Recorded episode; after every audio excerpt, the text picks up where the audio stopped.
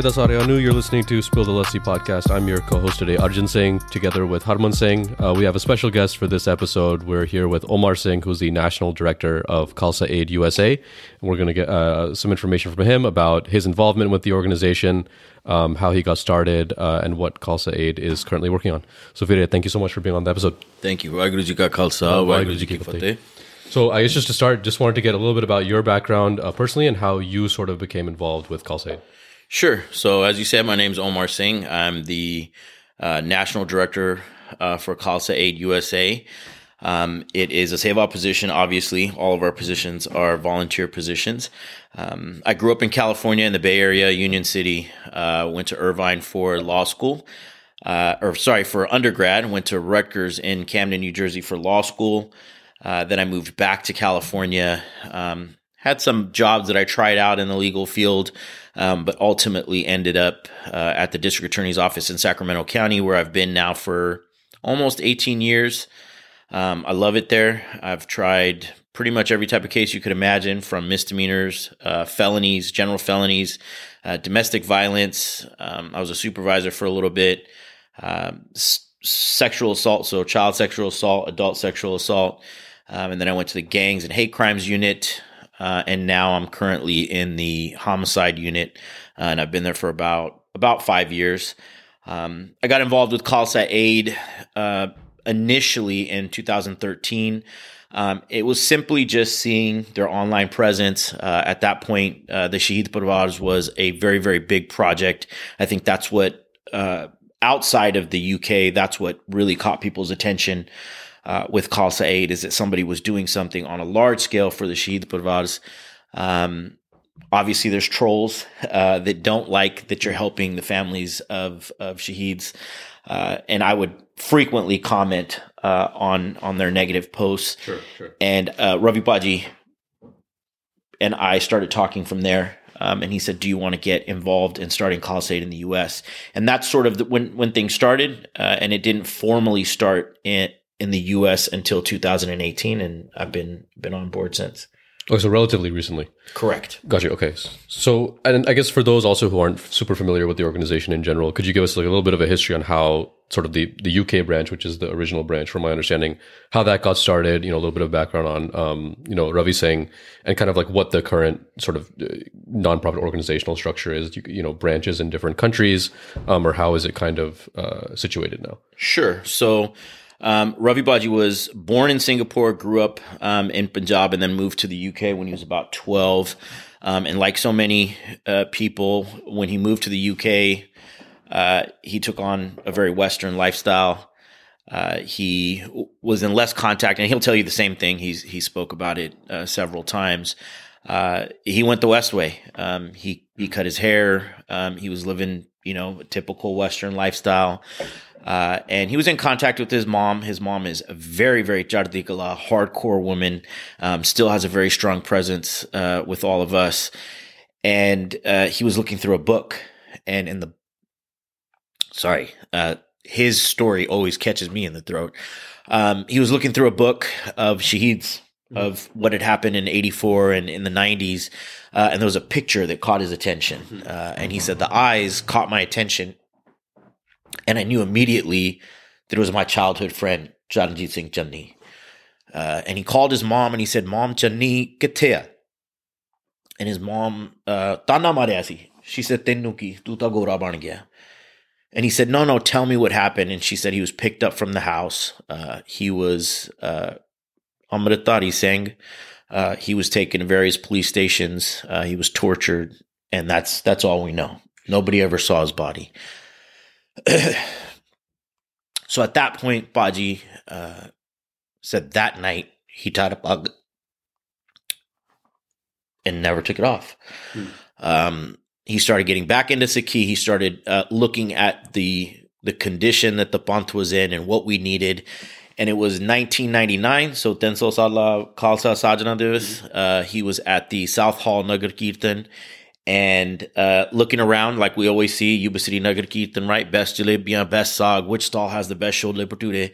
Um, you know, everybody that had top running before they came and we're going to eat dinner at night, we're taking langar for granted, right? You tried a little bit of chole bhature here, you threw half the plate away, right? Then you go get some jalebiyan, you throw that away. Um, and he thought this isn't what langar is supposed to be. This is not what Guru Nanak Dev Ji started. It's not what Bhai Kanhaiya Ji envisioned. Um, we need to take this to the people that actually need it. Him and a few other like-minded people who are still involved. Jindeep Baji, who's a director in Canada, uh, Mr. Bada. Bada Saab's like one of the most esteemed people uh, in Khalsa UK. They all got together uh, and they decided that at that time Bosnia and Serbia were were at war. Hmm. Uh, they rented trucks. They went to a different part of Europe, rented trucks, loaded them with supplies, promised the rental company that they weren't going to drive into Bosnia and Serbia. Uh, and they drove in and they did the first Khalsa Aid mission there. Um, and then it's just grown from there. Uh, one of the, the early criticisms that that Khalsa Aid received was uh, Punjab Punjab right? Mm-hmm. So from 99 until 2009, uh, there were no projects in India. Um, and Baji had a reason for that. There was a vision for that. And that was, I, I don't want to paint with the broad brush, but there was a lot of organizations uh, and individuals that f- during the 90s raised money uh, and tried to do projects within Punjab to address uh, the situation, people that have been um, left uh, without a without a breadwinner, um, who had been ravaged by violence, um, trying to help them.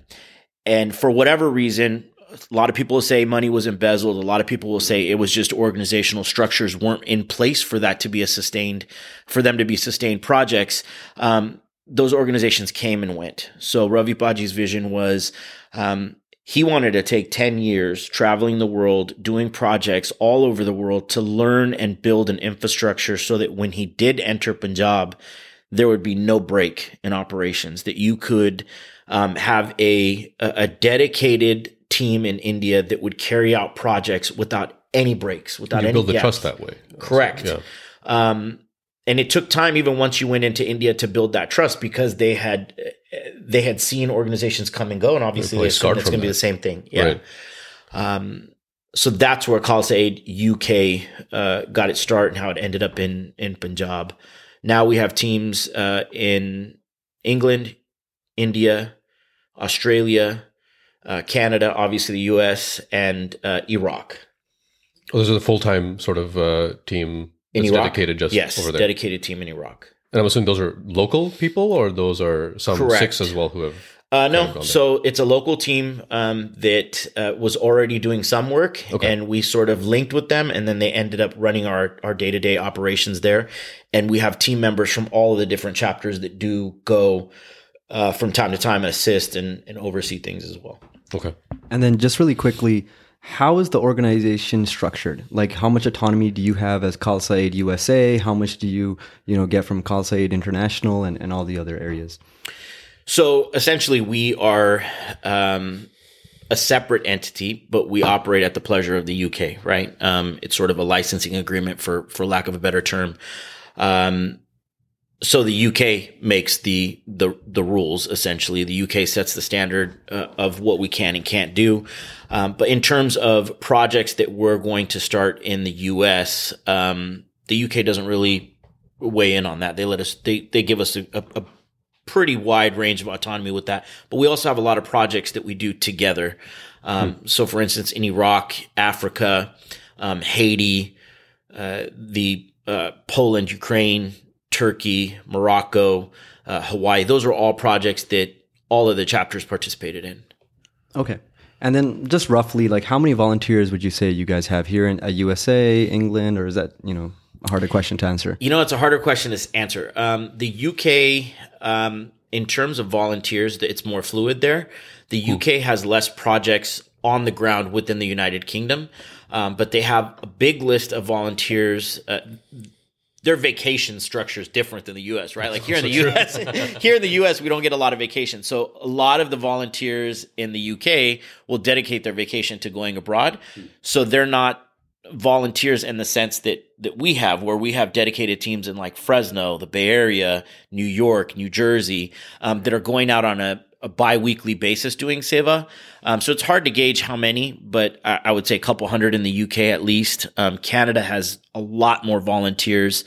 Um, they probably have upwards of a thousand. Here in the U.S., we probably have close to a thousand. Um, India, it, you can't you couldn't even count them. I mean, yeah. they have probably multiple thousands of volunteers on call, ready to go. So, with the recent Maui fires, you guys were there on the ground quick. Was that a decision you made? Did, did Khalsa England tell you to do that, or how, how did that happen? Um, sort of a joint thing. Um, I was actually in in trial when the fire happened, um, and one of my teammates, she had gone to Hawaii to get married. Um, so I was texting with her, "Hey, how bad is it? What is it?" Because sometimes what you see on the news is not mm. the ground reality. Um, and started talking to a couple of people uh, on the ground there, uh, and then it was Khalsa UK. Ravi Baji actually called and said, "Hey, what do you want to do? Do we want to send somebody?" I said, "Yes. Let us figure out if we can send somebody. If not, you guys can send somebody." Um, but luckily, what ended up happening is one of the Khalsa Aid Canada volunteers was actually on uh, on the Big Island, on not on the Big Island, sorry, on in Honolulu. He was dropping his his his daughter off to college. Uh, and he called me. He says, "Hey, do you want me to do anything?" I said, "Can you go over to Maui?" And he said, "Yeah, no problem. Flights from Honolulu to Maui are like forty bucks." Mm. So he flew over, um, and he ended up running into uh, a Punjabi family who said, "We'll help you." Right? Um, it was a husband and wife that moved from Seattle, um, and they just started the projects there. So that gave us a good idea of what was needed. And the minute my trial was over, I got a verdict. We booked tickets and we went. Wow.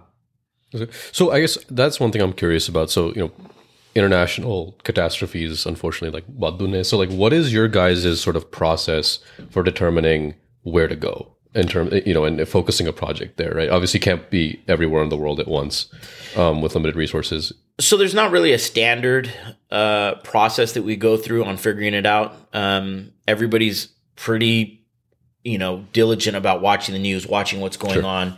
Um, we have obviously multiple, multiple WhatsApp groups where somebody will say, "Hey, did you see this? What's going on with this?" And Ravi Baji has contacts everywhere because mm. he's been to so many places. Um, and the Punjabi network's so strong that you just put one message out. Is there anybody in Flani Flani Jaga? Right. And, and somebody will message back yeah. and say, yes, we're here. What do you need us to do?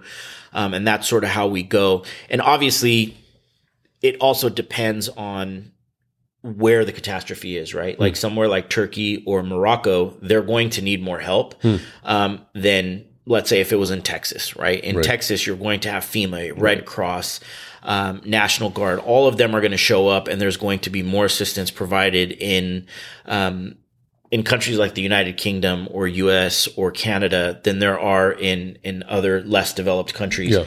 Those countries are obviously the priority. Um, you know, where where there's smaller organizations, there's less resources getting there.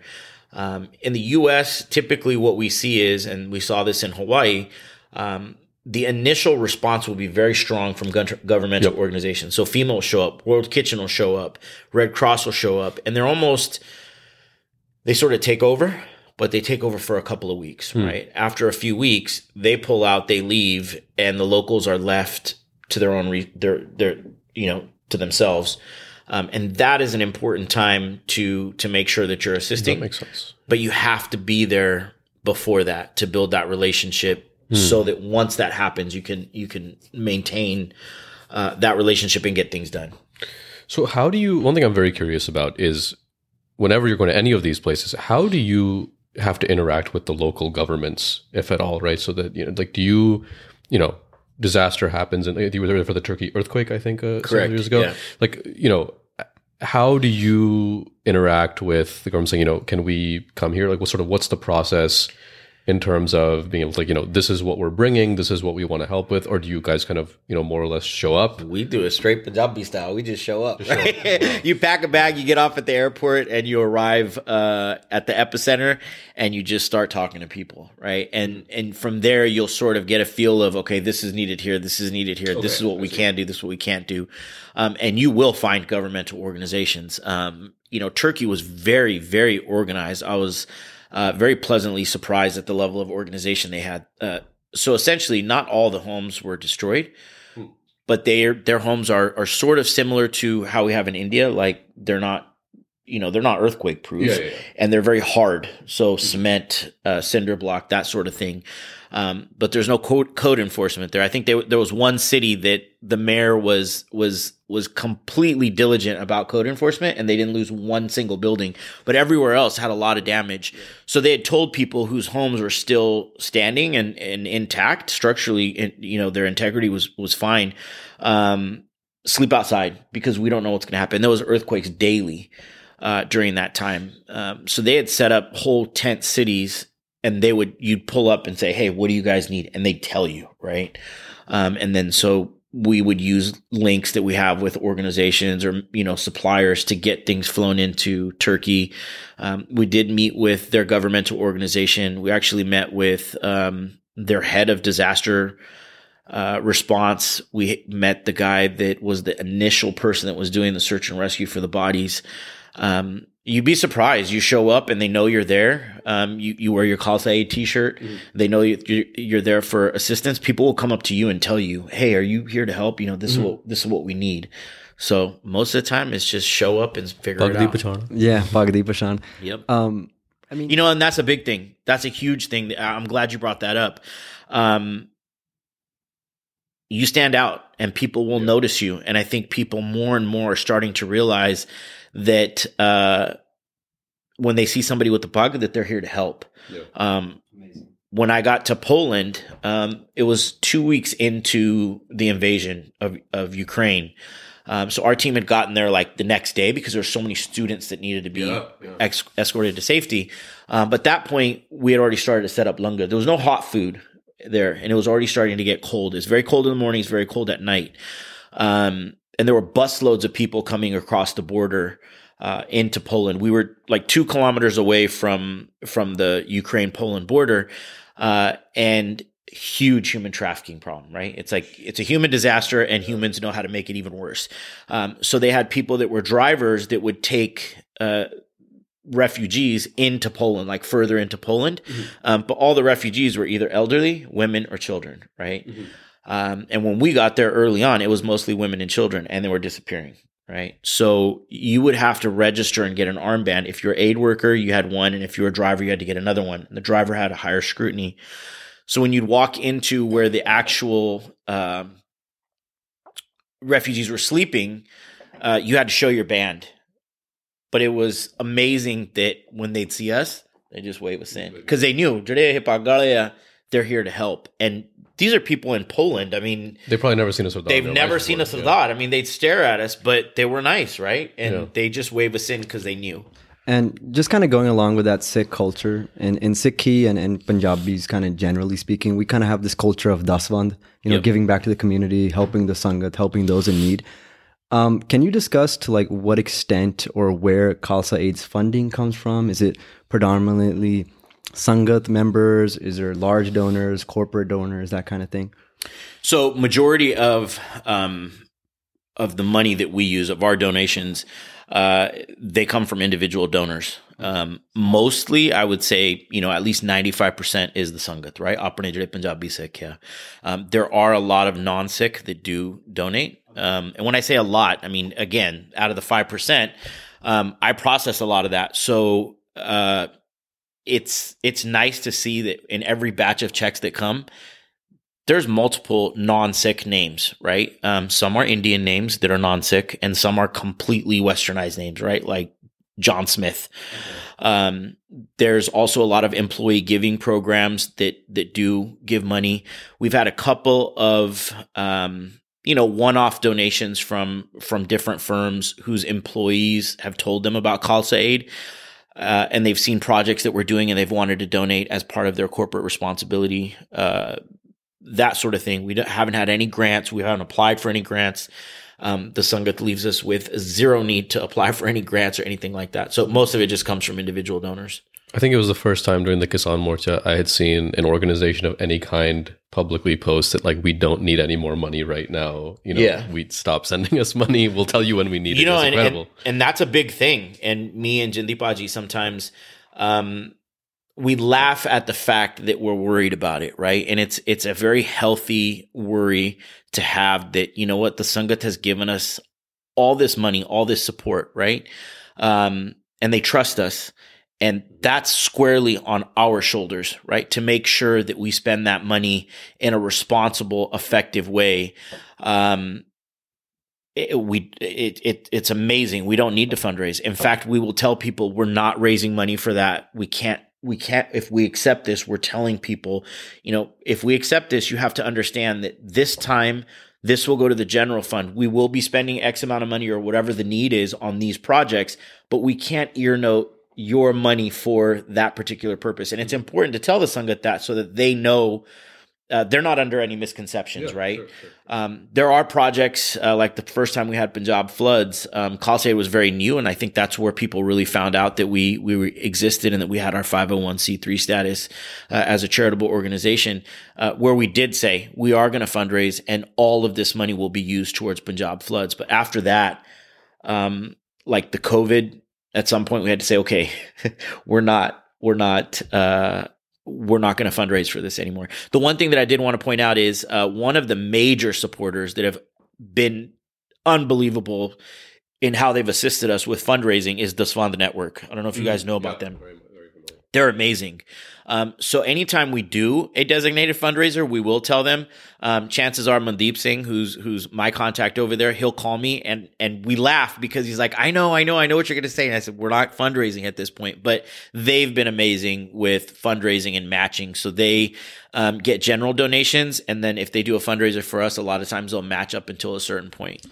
And then just really quickly for our listeners that may not be Punjabi, Dasvand is this concept in Sikhi, which means that you give back 10% of what you make to the community, to the Sangat or whoever. Um, have you, so you said, you know, for most of these um, trips you go on, you kind of show up, see what the lo- local need is on the ground. Have you ever gotten pushback from either the local communities, the local governments, um, either on the ground when you're in a situation or just in general um, from an organizational perspective?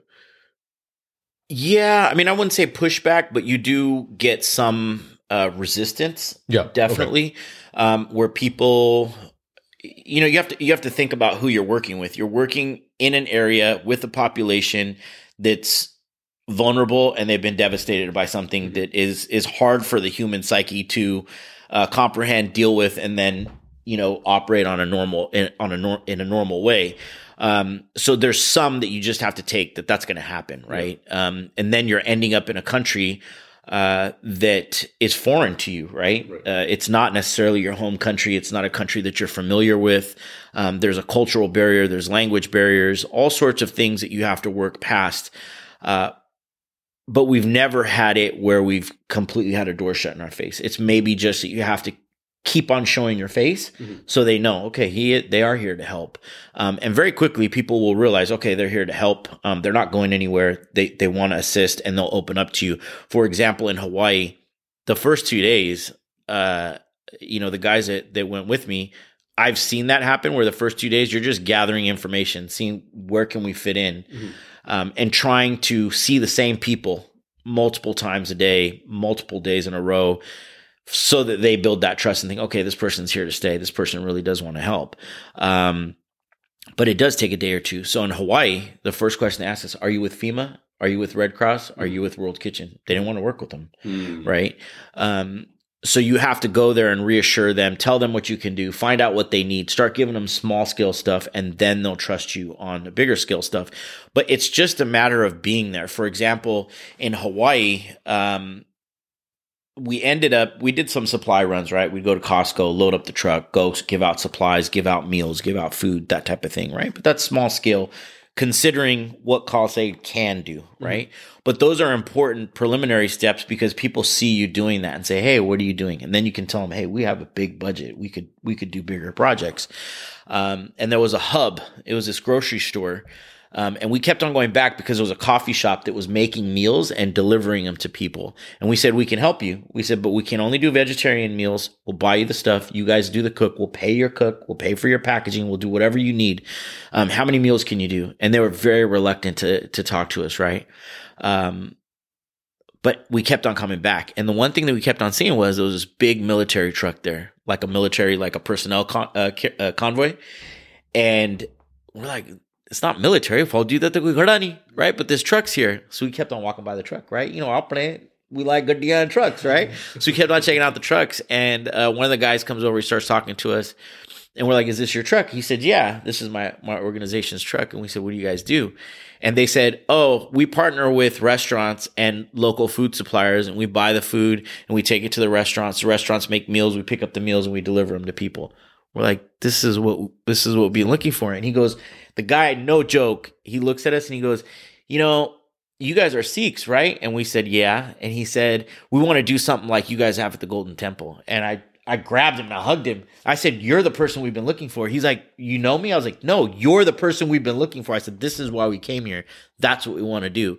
So we took his truck and Harjot, uh, Sarb and Juggy, they, they went to Costco and they told at Costco, they said, Listen, we're going to load a truck.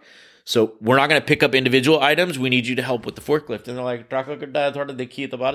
so they look at the truck. They're like, okay. So they loaded that thing up and it was like front to back. They loaded it up. And, you know, Hawaii's probably never seen three Sang with their Darian blowing in the wind, driving around in an army truck, you know, but you're there for four days and that's where you end up. And that's the fun part where that, that Punjabi Sikh spirit of, you know, the Kijo uh, yeah. comes into play. And now we've partnered with that organization. They're called Hungry Heroes for Hawaii.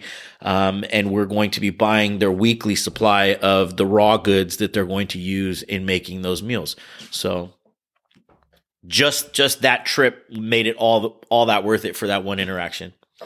No, that that's a that's a pretty awesome story. So, uh, one thing, kind of on the topic of, I guess, interaction with governments that we did want to ask about, to the extent you can talk about it, is um, the relationship with India. So, uh, you know, we do understand a couple months ago there was a, a raid of the Khalsa Aid office in Patiala.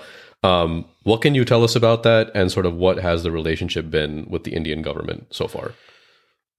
So, um, the raid a couple of months ago, it's not something as shocking as it is, it's not that shocking in the sense that um, it's not the first time that the office has been quote unquote raided where the police shows up. Yeah. yeah. they show up and they say, we want to see this, that, or whatever.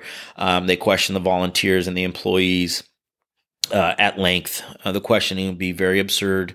Um, but we fully comply because we're operating fully within the law. Um, and, uh, you know, India has the FCRA where you can't transfer money to an Indian citizen, like or to okay. an Indian uh, bank account, mm-hmm. essentially mm-hmm. without that designation. Um, and we don't do that, you know, mm-hmm. but um, you are able to pay for goods, services, tuition, that sort of thing, and that's what we do. Um, and that's fully within within the FCRA. But I, I think the the bigger issue is um, they have a problem seeing an organization uh, that has the name Khalsa in it uh, that prominently showcases Sikh uh, ethics, ideals, um, and the Sikh faith uh, across the world um, that bothers them, mm-hmm. right? Uh, and then also, most of our members are very outspoken about human rights issues. Um, so it's just a constant. I mean, we're not the only organization; they do it to everybody. Okay. Um, and and that one was was a little bit more shocking because it was so nas- it was so publicized nationally, right. and I think that was all. That was a little bit of of propaganda on their part to uh, to counter what we're now seeing with what's going on in Canada. That was mm-hmm. sort of in between in response to that, saying where there's a crackdown on quote unquote Khalistanis. Um, and so they lumped us in with that. You know, there's mm-hmm. there's a constant drive to to malign Khalsa Aid. Um, the irony of it is actually, I believe it was Bhagwant Mann himself, the chief minister of Punjab, or somebody high up in his cabinet, during the Punjab floods, the recent Punjab floods. They actually posted a video on Twitter and their social media saying, "Hey, look, this is what we're doing for the people."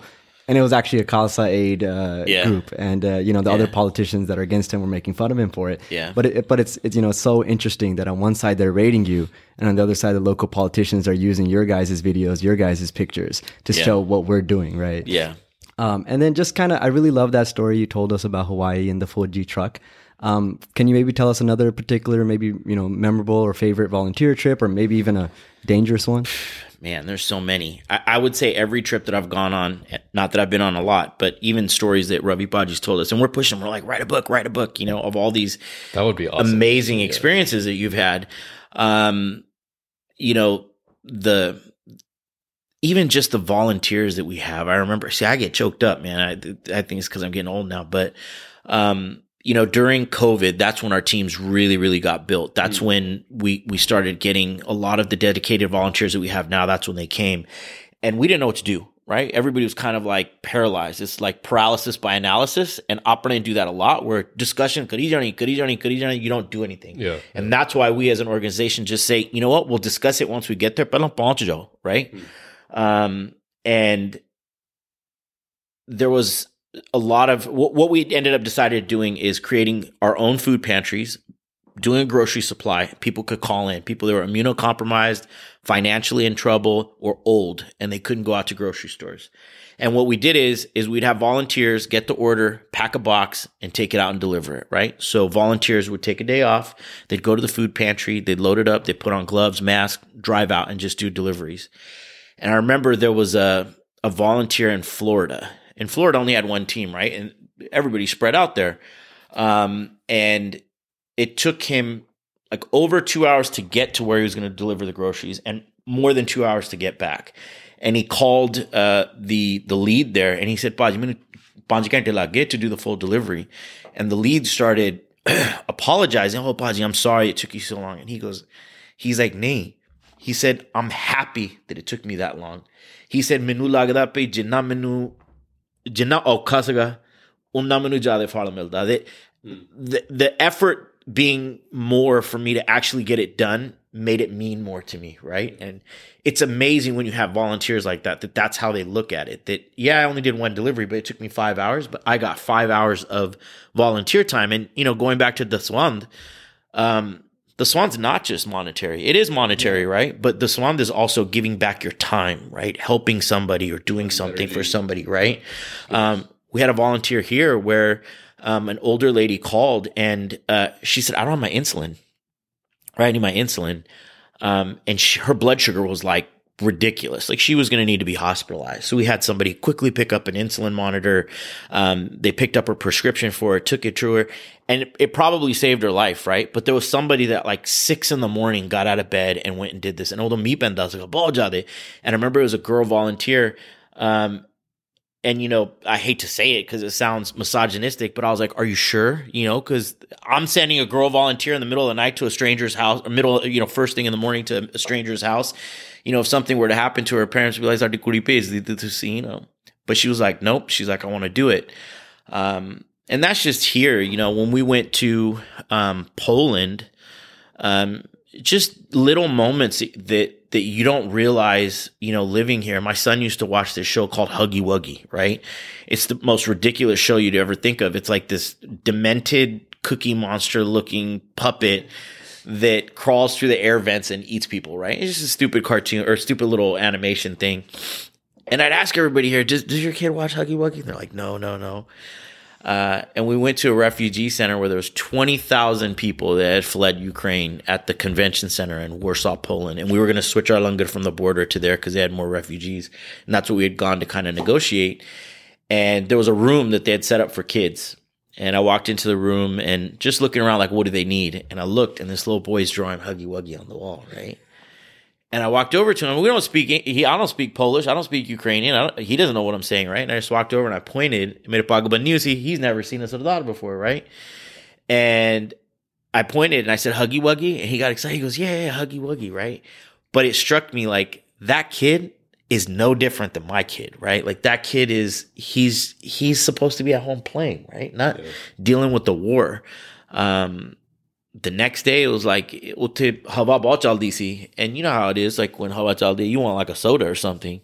So I went to the to the gas station and just bought we had to buy diesel to run our generators and uh, I went to uh, to and I got Coke like just soda right? So I'm pouring it for the team and there was a little girl that just gotten off the bus with their mom so the buses were coming over the border. They park, and our stall was the first one, right? We had fries. We make like 900 pounds of fries a day, right? But people there love fries. They call them fritkis. And so they'd stop, they'd have jaw, they'd have fries. So the mom's getting jaw and fries, she's getting the little girl fries, and I'm pouring the soda. And I could tell the girl and the mom were talking to each other, but I couldn't understand what they were saying. And I looked at the mom and I said, Does she want soda? And she's like, No, it's okay. It's okay. Right. And I said, No, does she want it? And she goes, Yeah. And the little girl's not paying attention, but I poured it for her and I handed it to her. and she looked at me and she she like touched herself and she's like she's like soda soda like for me and I said yeah and she stared into that cup of soda and it was like all of her worries just disappeared right and for me it's nothing Yeah. to her it's just a cup of soda right she probably forgot me the next minute right but for me like I'll never forget that. And I went and bought a small bottle and I looked for that little girl like two days in a row trying to find her. And I couldn't because she'd probably already gone farther into Poland to you know to safety or whatever. But I'll never forget like it's just those little little moments that you see like just being there and able being able to give somebody something you don't know what insignificant thing you can do that'll mean something to somebody Yeah. right? Um you know in in uh, Turkey when we went this is like a Muslim country, right? And they're pretty conservative. And we'd show up to do langar, and I, I swear, it's like we'd get swarmed. Like we're there to feed people that are hungry, that that, that want to be fed. They're in a disaster. We've got supplies, and all they want to do is take pictures with us. They're just like hugging us and like you know pointing to the bog and stuff, and and they wanted to take pictures. And it was just nice to see that people appreciate what you're doing for them. And I think the, the craziest thing was, uh we were walking and we're in Turkey, right? And uh, Ravi Baji was there and he was walking probably like 10, 15 feet in front of me and we're going to eat. It's like 10 o'clock at night. And the Iraq team was with us because Yeah. and they speak the same language. And a group walked past us, and then the group came running back and running towards me. And the guy, the Iraqi guy, stopped her. He's like, "Hold on, you know, they're talking or whatever." And she's looking directly at me, but talking to him. And he looks at me. He goes, "She says she knows Khalsa Aid, and she pulls out her phone and she shows us that she follows Khalsa Aid on Instagram." she said, "I've seen what you guys do in Iraq. I've seen what you guys do all around the world. I think it's beautiful. I think it's beautiful."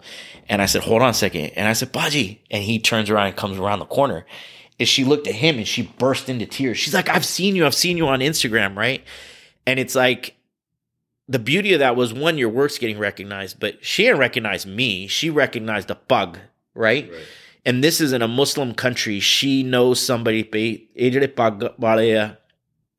they help people, right? And she was so moved that she met us, right? And that tells you that you, you, you as an individual can have a huge impact when you give back. And even Devinder Singh in, in Hawaii, the, you know, we talked about getting him the Pagga. Um, he moved from Pattaya to Maui and married a local, right? And I said, only Punjabis can do that. Move from a village in, in, in a country like India straight to Maui. Um, and you know the locals there were very strong response same as like how punjab responded to the punjab floods right like helping each other helping one another helping your neighbor coming together and he said ਭਾਜੀ ਤੀਜਾ ਕਿ ਦਿਨ ਸੀਗਾ। ਹੀ said ਮੈਂ ਉੱਥੇ ਬੈਠਾ ਦੇਖਦਾ ਸੀ ਪੇ ਤਾਂ ਸਾਰੇ ਇਕੱਠੇ ਹੋ ਗਏ। ਮੈਂ ਇੱਥੇ ਆ ਗਿਆ he goes and I thought ਮੇਰੀ ਖਾਲਸਾ ਏਡ ਕਿੱਥੇ ਆ? The next day Pete from Canada he said ਮੇਰਾ ਫੋਨ ਵੱਜਿਆ। ਹੀ ਸੈਡ ਮੈਂ ਚੱਕਿਆ and he goes ਮੋਰਿਓ Fateh. He goes, Waheguru Ji ka Khalsa, Waheguru Ji ki Fateh, Devinder Singh, ਤੁਹਾਨੂੰ ਕੋਈ ਲੋੜ ਤਾਂ ਨਹੀਂ? He goes and i was blown away. He said na ਤੁਸੀਂ ਕਿੱਥੋਂ ਫੋਨ ਕਰਦੇ? He goes khalsa aid ਤੋਂ right? And then two days later, we're standing in front of him, you know, with Bugga, and he's like, "Bas me kya?" He's like, "Tusi paunch gaye you know. So to us, it's just booking a flight. Obi Hawaii, right? Like we don't want to go to Hawaii, but it doesn't matter what's going on there, right? Um, but for him, that was huge. For his family, it was huge. You know, to see like he has, uh, he has support, right? And we're in contact, we're in continued contact with him and stuff. Uh, so every time you go, there's some, and that's just me. I've only been on a couple, right? Um, but Ravi Paji has unending stories of of amazing things that he's seen there. I mean, just these, uh, sorry, just these amazing stories. You know, you've been on so many different places helping, you know, on the ground doing seva. How do you balance? What's your work life balance? How do you balance that with being an attorney? you know what's funny is uh, so we have a lot of the younger attorneys and um, you guys are younger so this is going to sound bad but I- think the younger generation um, you guys put that like at the forefront right? Work life balance right? Which is a good thing. Um, i'm a little bit older than you guys obviously. Um, and my parents were like oh but I'm you know work comes first. Everything else is second right? And what i've learned is and what i tell the, the younger attorneys is work life balance when we talk about balance we say a balancing act right it's not a state of being balance is something that you have to constantly work on and sometimes work's going to take up more time and sometimes life's going to take up more time um, and it is a huge time commitment. Uh, Khalsa Aid is probably time commitment wise uh, almost a secondary full time job. Uh, and then on top of that, you know, I have a full time job. Um, I'm a dad. I have responsibilities, you know, in that sense as well. Um, you know, but it, it it's a balancing act, right? And you you have to balance. Um, everything and you do have to sometimes delegate to somebody else or um, i'm lucky that uh, one of the other directors uh, manpreet who's in new york she's amazing like i can if she asked me to do something, I'm not going to say no. And if I ask her to do something, she's not going to say no. And we laugh that one day we're going to disagree and that's going to be a bad day because we're both kind of, you know, uh, stubborn and we, we've gotten along up until this point. And I think we will continue to, um, you know, but I can lean on her and she can lean on me. And that's very important. Our leads are great. Um, but yeah, that's the best I can say is it's a balance, right? Because uh, yeah, my family does look at me when I'm like, I just finished a trial. I've been gone for like two, two and a half weeks at work the whole time. Totally focused when I'm at home. I'm in a bad mood because I'm like, you know, aggressive and and, and ready for an argument uh, because that's what I've been doing all day. And I think it was like, I think I finished the trial on Thursday at like three thirty, and Friday I went to work and I thought, oh, I got time, right? The jury's gonna deliberate and like at 9:45 the the court calls like hey we have a verdict. And I was like okay. I went got my verdict came back told my boss and I booked a ticket for for Hawaii. Um, so I came home and I was like hey I got a guilty verdict. Oh okay that's great that's great. I'm going to Hawaii on Sunday right? Uh, and I'll be gone for a week and a half right? But what are they going to say? What, what's your family going to say? No you know? Um, but yeah, the hard part isn't going. The hard part is saying, all right, I'll send somebody else this time because I've already gone to a couple and need to give somebody else a chance. And um, I don't want gone from everybody. no, for sure. So uh, one thing you kind of alluded to this at the beginning, but I'm very curious. Uh, when you're talking about sort of the reality on the ground is not always what the media portrays it. So, you know, in your experience from the trips you've been on, you know, maybe particularly in conflict zones or even just disaster zones in general, um, has there been that tension between you know how media is portraying a particular situation and your experience um, that you've had in that place? Not personally. I haven't had anybody that's told me, "Hey, you can't say that," or or or you know, um, seen something we've posted and objected to it. Um, but we have seen you know pushback, like in Poland. Um, the military was right there because it was right on the border. Mm. So Poland at that time was a little bit nervous that Russia could could invade and, and come into Poland. Um, so there were times where they kind of threatened us, like you guys are going to have to leave, right? Um, and the media was saying, uh, "Oh, Poland's being very supportive," which they were. I mean, the local mayor, the the the, the local mayor at the uh, in in the town that the, refugee camp was, he came in at jaw every morning and he took pictures with every single one of us. He was amazing. Um, but there was a different narrative. Like the Polish people were totally frustrated with having a huge influx from Ukraine. Hmm. Um, so you know you see that, and y- you understand that that's that's sort of just a dynamic that the news isn't going to show.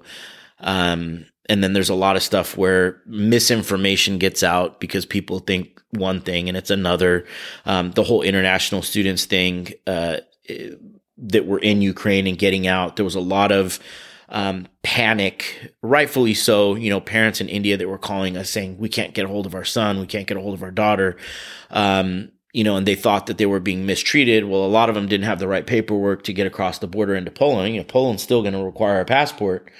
Um, and Poland had said, we'll allow any Ukrainians into, uh, into Poland. Uh, but the students technically weren't. So as an Indian, you need a visa to get into Poland. So there was that. Um, and then the, the, whole misinformation where Poland then lifted that restriction saying, uh, will allow Indians into Poland. And then all of a sudden the news in Punjab was like, oh, Poland te visa basare you know, and we're like, no, no, that's not what they're saying. They're saying if you're an international student from India, you can come into Poland for the time being. It's not like they've, they've, they've suspended all visa requirements for all Indians.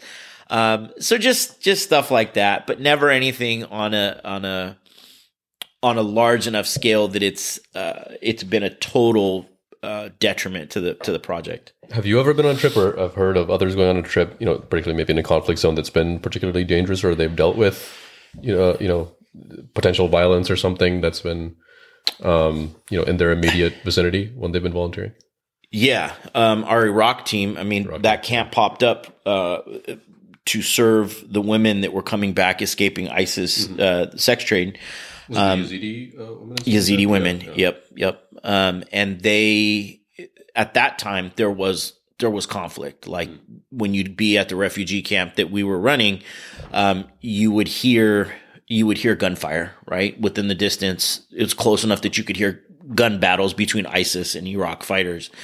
Um, you know, uh, Ravi Baji has had some experiences in, in African countries where um, one time they were followed and they had to to hide in the kit, and then you know their passports and, and their cash was taken from them, uh, you know, by these armed, uh, basically gangsters, militia.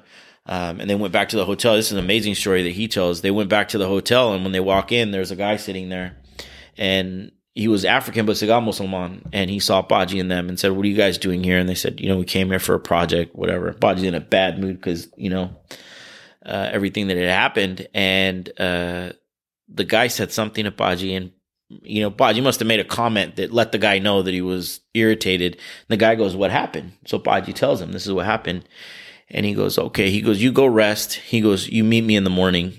You know, here we'll have breakfast together. So Baji goes, all right, whatever, right? Uh, in the morning, he comes down and uh, they sit down to eat breakfast with them, and there's a line of guys in the lobby. And he goes to Baji, he says, Are these the guys?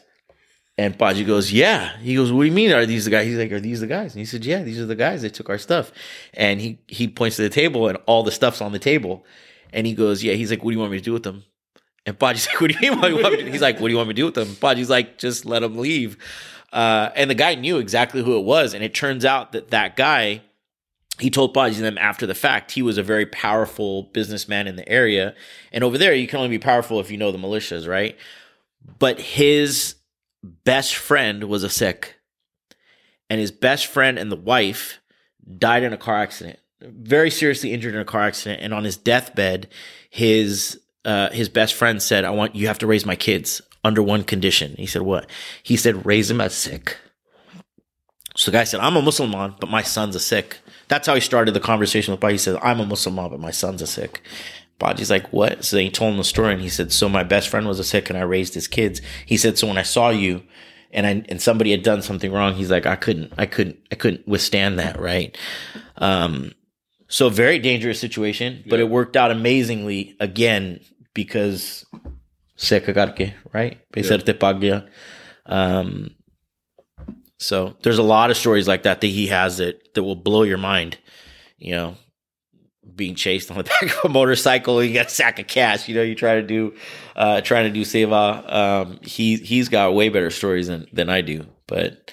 Um, that one always always sticks out to me. You talked about this also a little while ago. Um, that you know some of these situations are dangerous. You're, you're referencing the Hawaii story um, with the woman volunteer who was who was there. Um, you know, I think there's a lot of sort of Punjabi cultural aspects where people are maybe you know afraid to send family members who are women, you know, or let let them go, shall we say, to these places. Yeah. Are there a lot of women volunteers now who go on some of these trips, or is it um, still mostly men? Or No, um, I would say that there's there's both, um, and Khalsa Aid USA is very lucky in the sense that um, we have a lot of women in leadership roles, and I think that's, awesome. very important. Right? Yeah, I think women bring a totally different outlook aspect um, to to any organization, right? And we've we've historically seen, um, you know, when you have a Gurdwara committee or whatever it is, um, male dominated, there's a lot of issues that arise simply because it's a bunch of bunch of bande kate hue, right?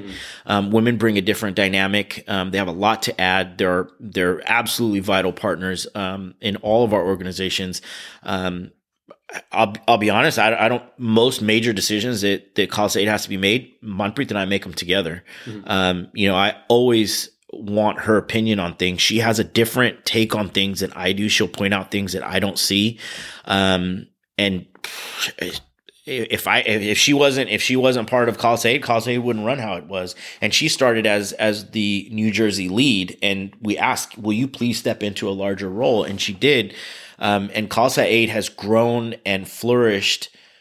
Uh, all credit to her, right? I, I would have to say that a, a huge chunk of Khalsa Aid's success in the United States um, is directly a result of of her participation um, and her leadership. Uh, a lot of our teams, I would say, majority of our teams, the leads are are women.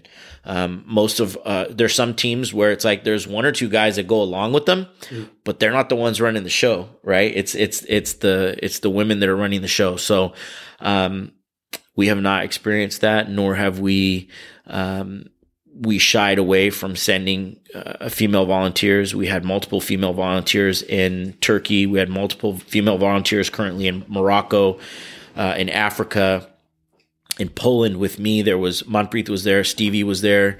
Um, so we had multiple female volunteers. That's awesome. And actually, one other thing I wanted to ask you about because you mentioned at the beginning uh, of our discussion as well. I there's a perception or was a perception that Khalsa didn't do as much work in Punjab. I think it's obviously not true. You guys have an office there. You worked, uh, yep. you know, alongside uh, folks there, locals, uh, during the situation with the floods recently. Um, but I think like even Amritpal Singh, when he was like discussing some of these things, that you know, I don't think he ever mentioned Khalsa Aid specifically, but I think the perception, at least in the public, and was like, I think he called out. Did he actually? He called out Ravi Singh multiple okay, times I actually by name. Yeah. And so I the, think they did have some back and forth on social media or something like that. Yeah. What? Maybe your, not directly though. Yeah. I guess my question is like, what is sort of you know Khalsa Aid's response to this idea that you know their focus is more on people in other places, um, and the focus should be more on on Punjab it's just not true. Um, you know, and I can see that. I think a lot of that commentary comes from a good place, right? Everybody yeah. wants to help Punjab, and we want Punjab to be um, the main focus, and Punjab is uh, the main focus, right? If you look at, if you had to quantify our focus, uh, our focus is humanitarian aid, but you know, you're never going to have a country in Africa um, that matches the amount of focus that we place on Punjab or in Hawaii. Those are one off projects that we may go back to multiple times, but Punjab, we have a consistent, constant presence, right? Um, we have multiple projects in Punjab that may not be the glitzy and glamoury, glamorous projects that right, people see. People see um, you know, you in a war zone, and that's what catches their attention, right? You post a picture of a school, nobody cares, nobody pays attention to that, right? Sure. There's multiple schools, there's a hospital, um, there's Shahid Parvaz, there's medical projects that are ongoing where people apply to us and say, hey, we can't pay our medical bills, or we need cancer treatment, or we need um, dialysis, and we cover all that. Dialysis centers, um, clean water projects, all of those things are ongoing projects that people may not know about. Um, but the the one thing that I would say is important to point out is this is when people say only do seva in Punjab. I'll tell you why that is um, a bad model, right? Mm-hmm. So when Punjab floods in 2019 happened, um, and we're transparent, so I'm going to give you dollar amounts, right? Uh, when Punjab 2019, when the initial floods happened, when the Bhakra Dam was opened, right? Um, Khalsa Aid USA was a charitable organization at the time, and uh, we did say we will accept funds for Khalsa for uh, projects for the floods. Right. Um, in a matter of about three months, uh, the Sangat donated three hundred fifty thousand dollars. Right, not a small amount mm-hmm. by any means, huge amount. Right, uh, especially when you consider you're going to be doing projects in India with that. Uh, when the COVID crisis happened, the second wave of COVID in India, we did not fundraise. Mm-hmm. We did not say, "Hey, we're going to fundraise," you know, send us money or whatever. Um, all we said is, "Is this is what we're doing in India? They needed oxygen concentrators, they need medical supplies." We said, "We're going to do that," um, and we made several large purchases towards uh, towards oxygen concentrators, which ninety percent went to Punjab, and the other 10% may have been in Delhi for some period of time, and then they also were transferred to Punjab. Um, when we announced that we were doing a project for all of India and other parts of the world to assist with COVID, because we did send some to Africa, we sent some to, I think the consulate of Trinidad and Tobago contacted us and they needed like 100 oxygen concentrators as well. Um, when we did that, we spent $1.4 million in Punjab right? So when you announce a Punjab specific project, mm-hmm. you have $350,000. When you announce a worldwide project, you're able to spend $1.4 million in Punjab. there will never come a time where Khalsa Aid will say, we can't do that project in Punjab because we're drilling boreholes in Africa. It won't happen, right? right. And if anybody has any doubt, right? If that happens, you can call me and say, you said this, that you guys, you guys would never turn down a project in Punjab to do a project somewhere else. Um, that just simply won't happen. We will, we, we, any, any viable project that can be done in Punjab, um, we're going to, we're going to work towards it. Just quickly, another critique that I've seen often, commonly online, and actually from the same circles that critique you for quote unquote not doing enough in Punjab, they also criticize you guys for you know being called Khalsa Aid, yet you guys aren't doing parchar to these other areas. I mean, obviously that's not your guys' mission, um, but at the same time, can you touch on that a bit? Maybe you know, obviously you guys, many of you wear pugs, many of you guys have daris. Um, are there times where people come up to you guys and ask you what your beliefs are? um, things like that. Do you guys go more in depth on what it, you know what it means to be a Sikh more so than just you know the physical bana? I think you know, like you said, people come up and ask, or, or, or people see you. There is an aspect of prasad to that, right? When you go into a country where they've never seen a sardar, and all of a sudden you're helping right? And they see somebody um, you know, kulli dadi. Uh, people do ask questions, and you tell them this is who we are, this is what we stand for, this is a requirement of our faith to uh, to live within our communities and to give back to the best of our abilities. Um, so we do we do explain a lot of that, and I think Sikhi is uh, one of the most beautiful things about Sikhi is um, it's so open uh, that any faith you talk to, there's something that resonates with it, right? And uh, obviously, a lot of faiths are like that, but um, it becomes a bonding moment, right? Um, and I think there's a lot of people in the world that know about Sikh um, because Sikh have gone out and done seva, not just with Khalsa Aid, but with any other organization. Uh, and that is Parchar in and of itself. Um, you know, it would be very difficult to have every single volunteer um, be a Parcharik, right? I think Parchariks, and, and, this is probably, you know, uh, something that we need to look at is, you know, Parchariks have a huge responsibility about what they convey, how they convey it, um, and that they're accurate, right? So from a should we do Parchar standpoint, you know, as to that question, no, I, I don't think it would be responsible for us to expect every volunteer um, who we're asking to go and, and serve Langar um, to also be so well versed that they could be an accurate, effective pracharik, right? Um, but but you're creating people that want to do seva, that want to reach out and show people, um, not just tell people what we're about, but show them what we're about. So I, I, I anybody that says prachar nahi karte, you know you're you're you're narrowing the de- definition of what prachar is by saying that i think. Yeah. Are there uh, sort of specific aspects of Khalsa USA or even globally that you are trying to grow at this point in terms of volunteership, in terms of fundraising, um, you know, going to you know greater number of countries, um, and kind of I would say like a sort of an analog to that. What aspects of Khalsa's organization do you think have made it so successful so far? Uh, in terms of what we're trying to grow, we're always trying to grow um, the volunteer base. The more volunteers we have, the more we can do. Uh, and I would say the most difficult thing, especially here in the United States, um, th- that we're working towards is getting bigger projects so we can have a bigger impact, right? Our local teams can go out and do routine projects where they work with homeless population, with battered women shelters, um, with local schools and uh, and do those consistent drives that we have that we make sure are a staple for every single chapter. Um, you know, annual drives, uh, back to school drive uh, during December. We do the Mata Gujari Chhote Sahibzade drive, where we give winter supplies uh, to to the local uh, population, whoever's in need. Um, you know, but we want to have bigger, bigger uh, bigger projects, right? Like in Hawaii, um, that will be a, a bigger project. Uh, we started projects uh, in Mexico, just south of the border. Um, a lot of times, what happens is people will migrate from uh, from Latin American countries to Mexico um, to get over the border, but once they get to that border, they don't have the money to get over, right? They have to they have to wait um, and these are young families or mothers with young children, uh, and they're they don't have anything to eat. So we've partnered with an organization, Refugee Health Alliance. Um, they provide medical assistance, but also meals, uh, and we're doing you know several hundred meals at two locations uh, through them. Uh, we're working in Guatemala, so we're trying to do bigger projects that don't have to necessarily be within the continental United States. Um, but the main thing that we're trying to do is is have bigger projects that have a bigger a bigger reach. Um, that's the main goal that we have right now.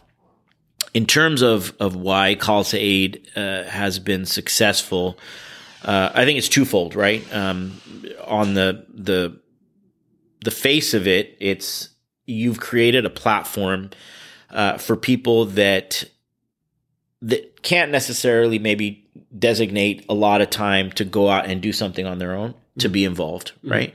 You have somebody organizing the seva.